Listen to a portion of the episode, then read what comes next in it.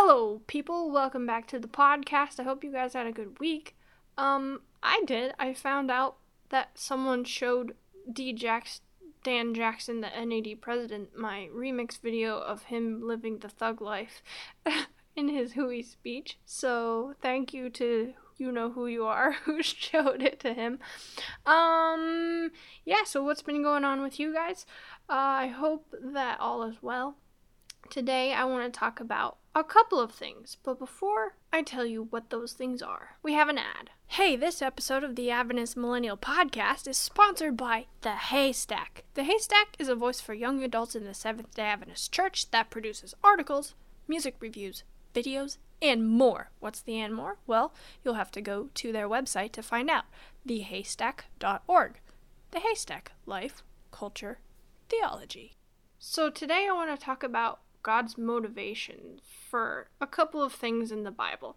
Um, this is something that I thought about many years ago and wrote about in school, and I wanted to share it with you because it's something that I have contemplated on over the years, um, and it's still meaningful to me. Okay, so the first question is why did God remove Samson's strength only when he cut his hair? Because we all know the story of Samson, um, but it seems a little arbitrary that God would make the rule that he would only he would lose his strength if he cut his hair. So we're going to talk about that and then we're going to ask the question why did God wait to create Eve? So let's just get with it.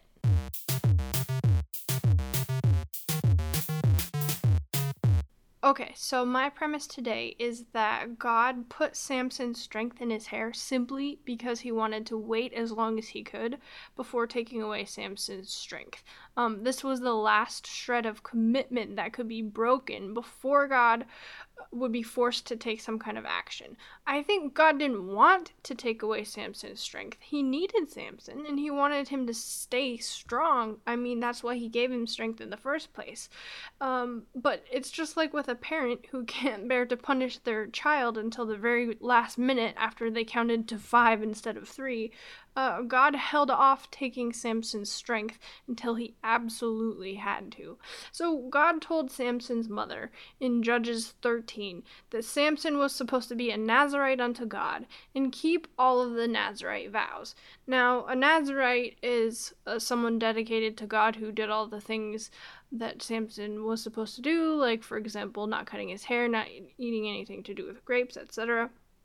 We can find these vows in Numbers chapter 6. Um, the two main commitments, as I said, were that he was not supposed to eat or drink anything that had to do with grapes, and he was not supposed to cut his hair. Now, you may be asking yourself, how do you know that the strength was strictly in Samson's hair? The Bible never says outright that Samson drank wine, which was which would have broken his Nazarite vow. You could make the argument that God may have taken away Samson's strength if he broke any of the Nazarite commitments, but that cutting his hair was just the one that he broke.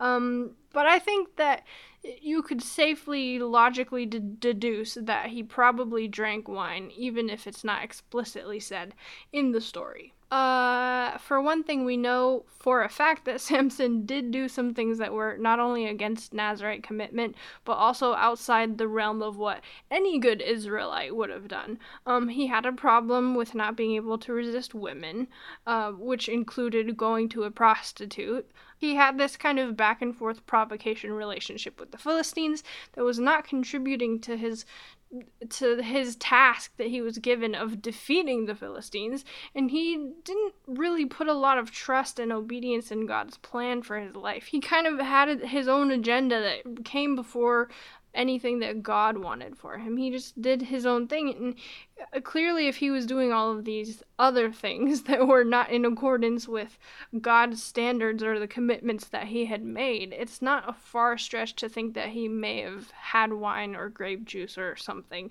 that would have broken that vow. Not only this, but when he finally revealed his secret to Delilah, he just told her that if his hair was cut, he would lose his strength. He didn't mention anything about wine. If he if that had been part of the condition, um, it seems like he would have added that when he said eating or drinking anything grape related would also cause him to lose his strength, but he didn't say that.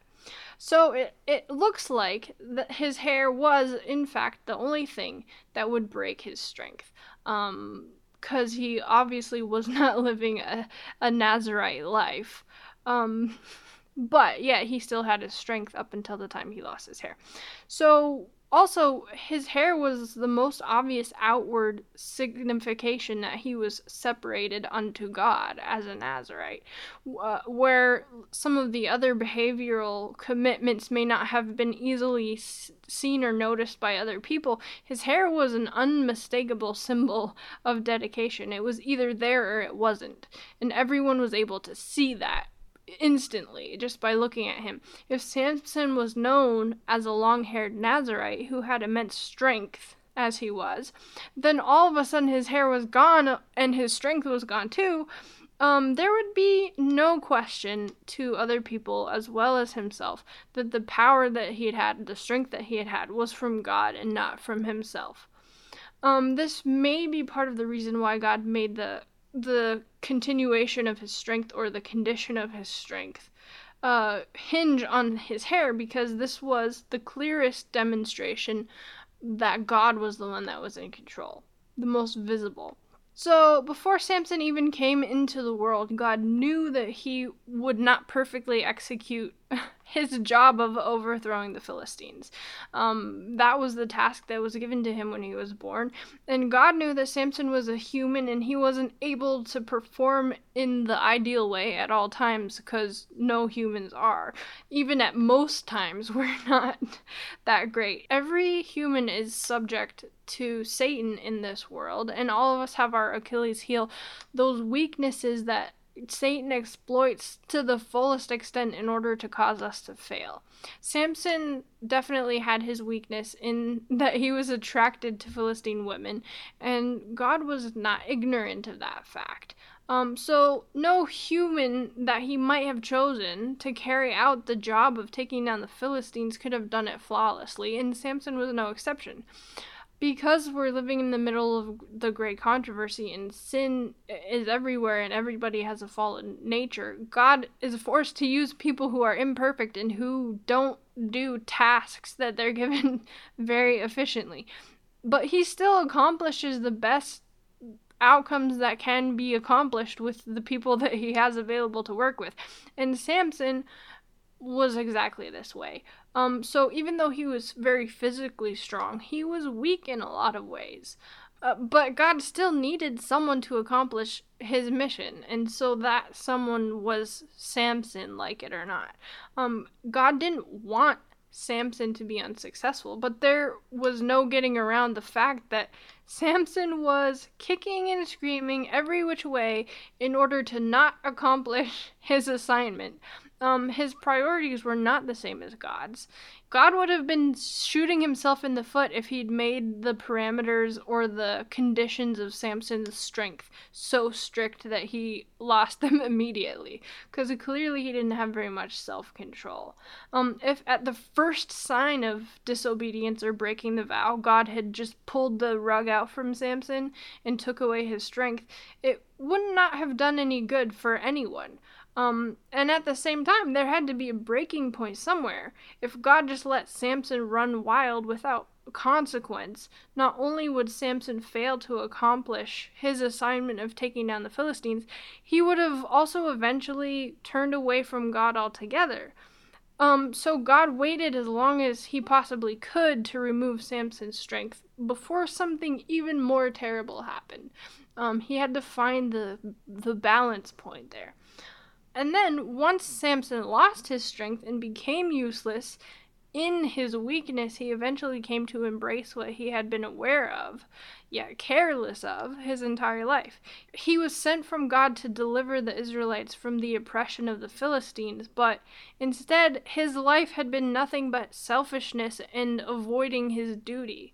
There's nothing like hitting rock bottom to make us see how small we are and how big of a role God plays in our lives without are even noticing.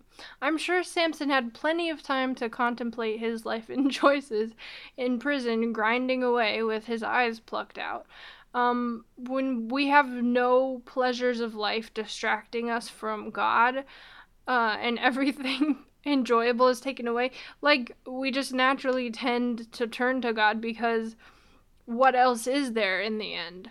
Um, and at some point, Samson finally came to accept his lot and and to do his part in fulfilling God's plan. He gave his life up in order to overcome the Philistines. And then at the end of the story, in Judges 16, verse 28, it says, Then Samson prayed to the Lord, Sovereign Lord, remember me. Please, God, strengthen me just once more and let me, with one blow, get revenge on the Philistines for my two eyes. so even then, I mean, I don't know, it, it even sounds like he was doing it selfishly for his own revenge. Um, but he was accomplishing, apparently, the mission that he had been given.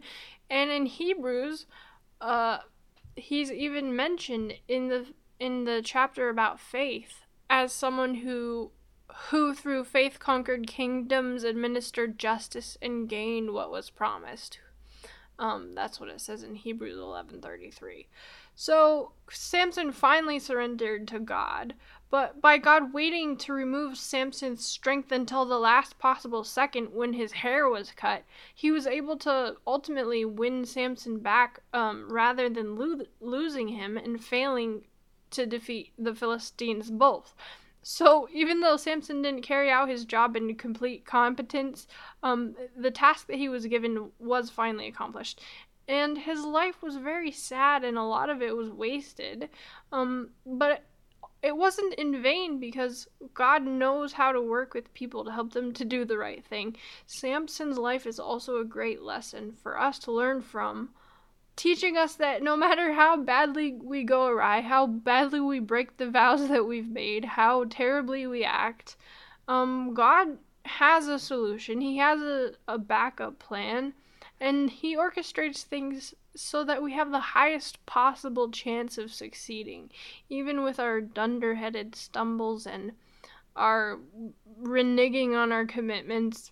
And even if it seems to us that God is stripping us of our strength sometimes, um, He's only ever looking for ways that will, in the end, make us stronger. And I think that's what's what's incredible about the story of Samson. It seems arbitrary and trivial that God just said, um, your hair is the thing that gives you strength. But I think it was actually a lot more carefully considered than we tend to think just on reading through, especially as kids. Okay, so those are my thoughts on Samson. So now we're going to talk about the question why did God wait to create Eve? What about this question? When I first thought of it, the first thing it brings to mind is um, it seems to bring up some social and political questions that look kind of bad. Um, so, like, for example, does the fact that God created Adam first and then Eve later imply some kind of gender related hierarchy, which is what I've heard a lot of people assume? Or was there some kind of separation between Adam and Eve? Um, these are some of the inevitable places that we automatically go but they're not really that satisfying when you look at it. So let's look past kind of the social implications of the question. The instant assumption is that Adam being male and Eve being female had something to do with it. But if we can go beyond that, beyond the situation of the earth and focus on the larger context of the great controversy, which is what I always like to talk about, um, there may be a very satisfying explanation as to why God waited. So, first of all, you might wonder where this question came from in the first place. Um, in Genesis, God had already created Adam when, when in chapter 2, verse 18, uh, it says, And the Lord God said, It is not good that man should be alone. I will make him a helpmeet. But before God actually did that, though, he created the animals and brought them to Adam so that he could name them. Um, and then it seems like when while Adam was naming them, he felt lonely and was looking for a companion among them. Uh, but after he had named all of the animals, he still had not found anyone like him.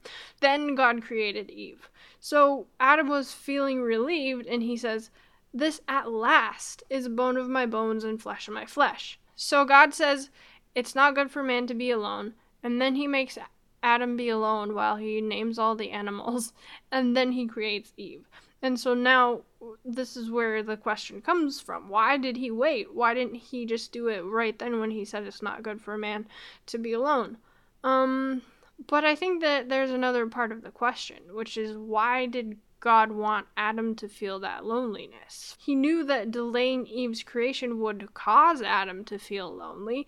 Um, he knew that Adam would not take pleasure in being alone because uh, he plainly says it's not good right after he declared everything to be good multiple times throughout creation. Why, in this newly created perfect world, would God force Adam to go through that weird feeling of being alone? Well, first, let's look at some of the evidence. Um, in the beginning of Genesis, when God created light, he called it good and separated it from the darkness. But he didn't create the darkness and he, he didn't call the darkness good. In Revelation 22, verse 5, John is talking about heaven and he says, And there shall be no night there, and they need no candle, neither light from the sun, for the Lord God giveth them light, and they shall reign forever and ever. So it seems to me that Revelation is speaking so optimistically of the place with no night because night is not a good thing. So, why, if darkness is bad, did God allow it in his perfectly new world? Again, we go back to the great controversy. Satan had already sinned before the creation of the earth, um, and so there was already evil in the universe before Adam and Eve were even created into existence. This was a fact, and God, even though He's almighty and all powerful, still had to deal with that fact, and He wasn't able to ignore it. Darkness is an absence of light, and evil is an absence of God.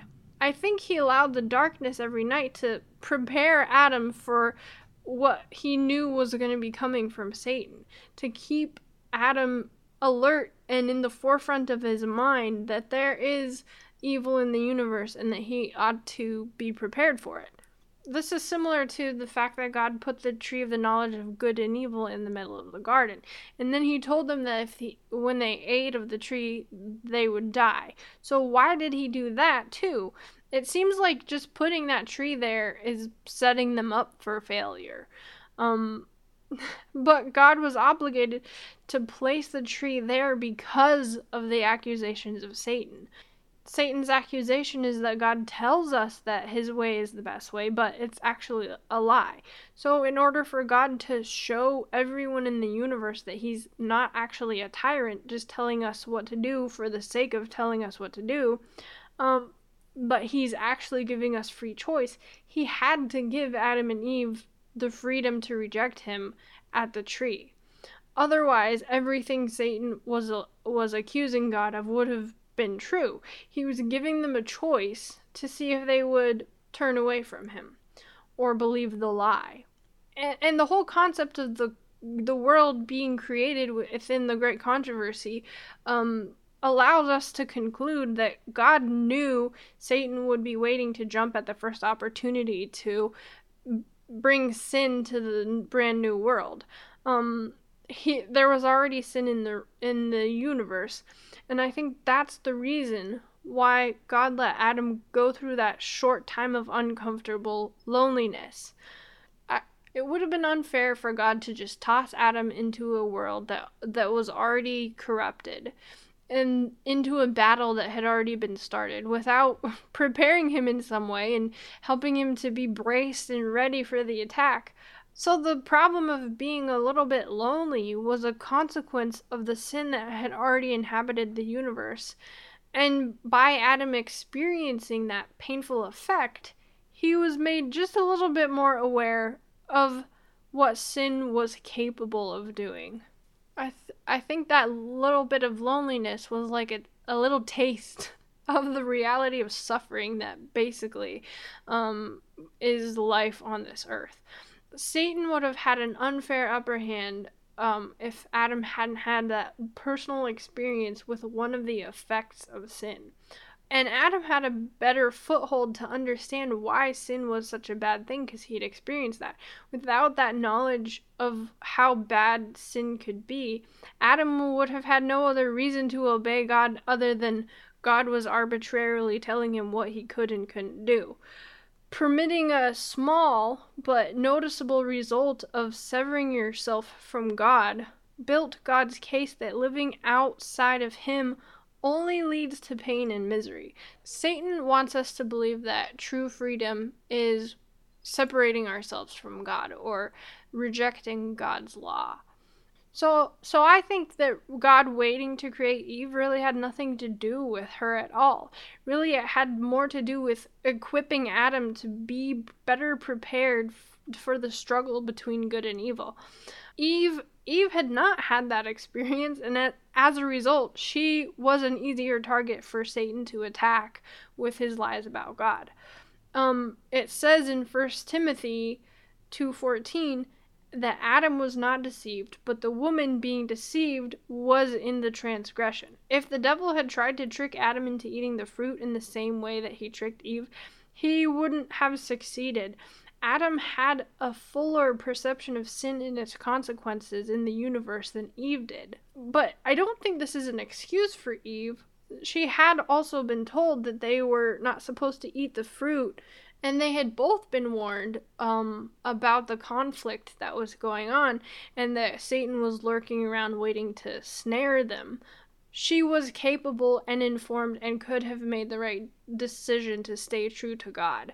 But I think Adam, the advantage Adam had from experiencing the darkness of nighttime and the loneliness um, can bring us to a couple of conclusions. First, I think it tells us why the serpent went after Eve instead of Adam, because he had a better understanding.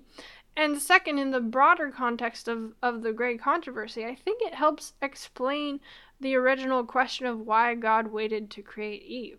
God wanted Adam and Eve to succeed and to remain sinless. And he wanted to do everything he could to give them a chance to understand before they had to make the decision what the decision meant and to be able to resist Satan.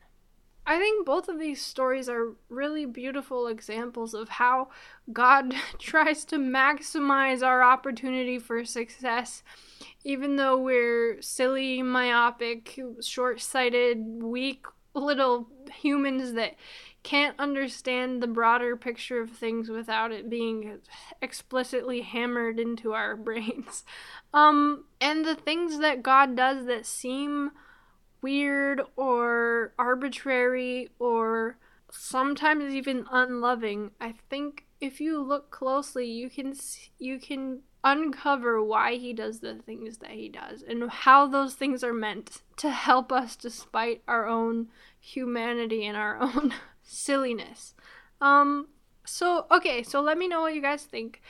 Uh do you agree with my assessments of why God did these things? What are your takeaways from these stories?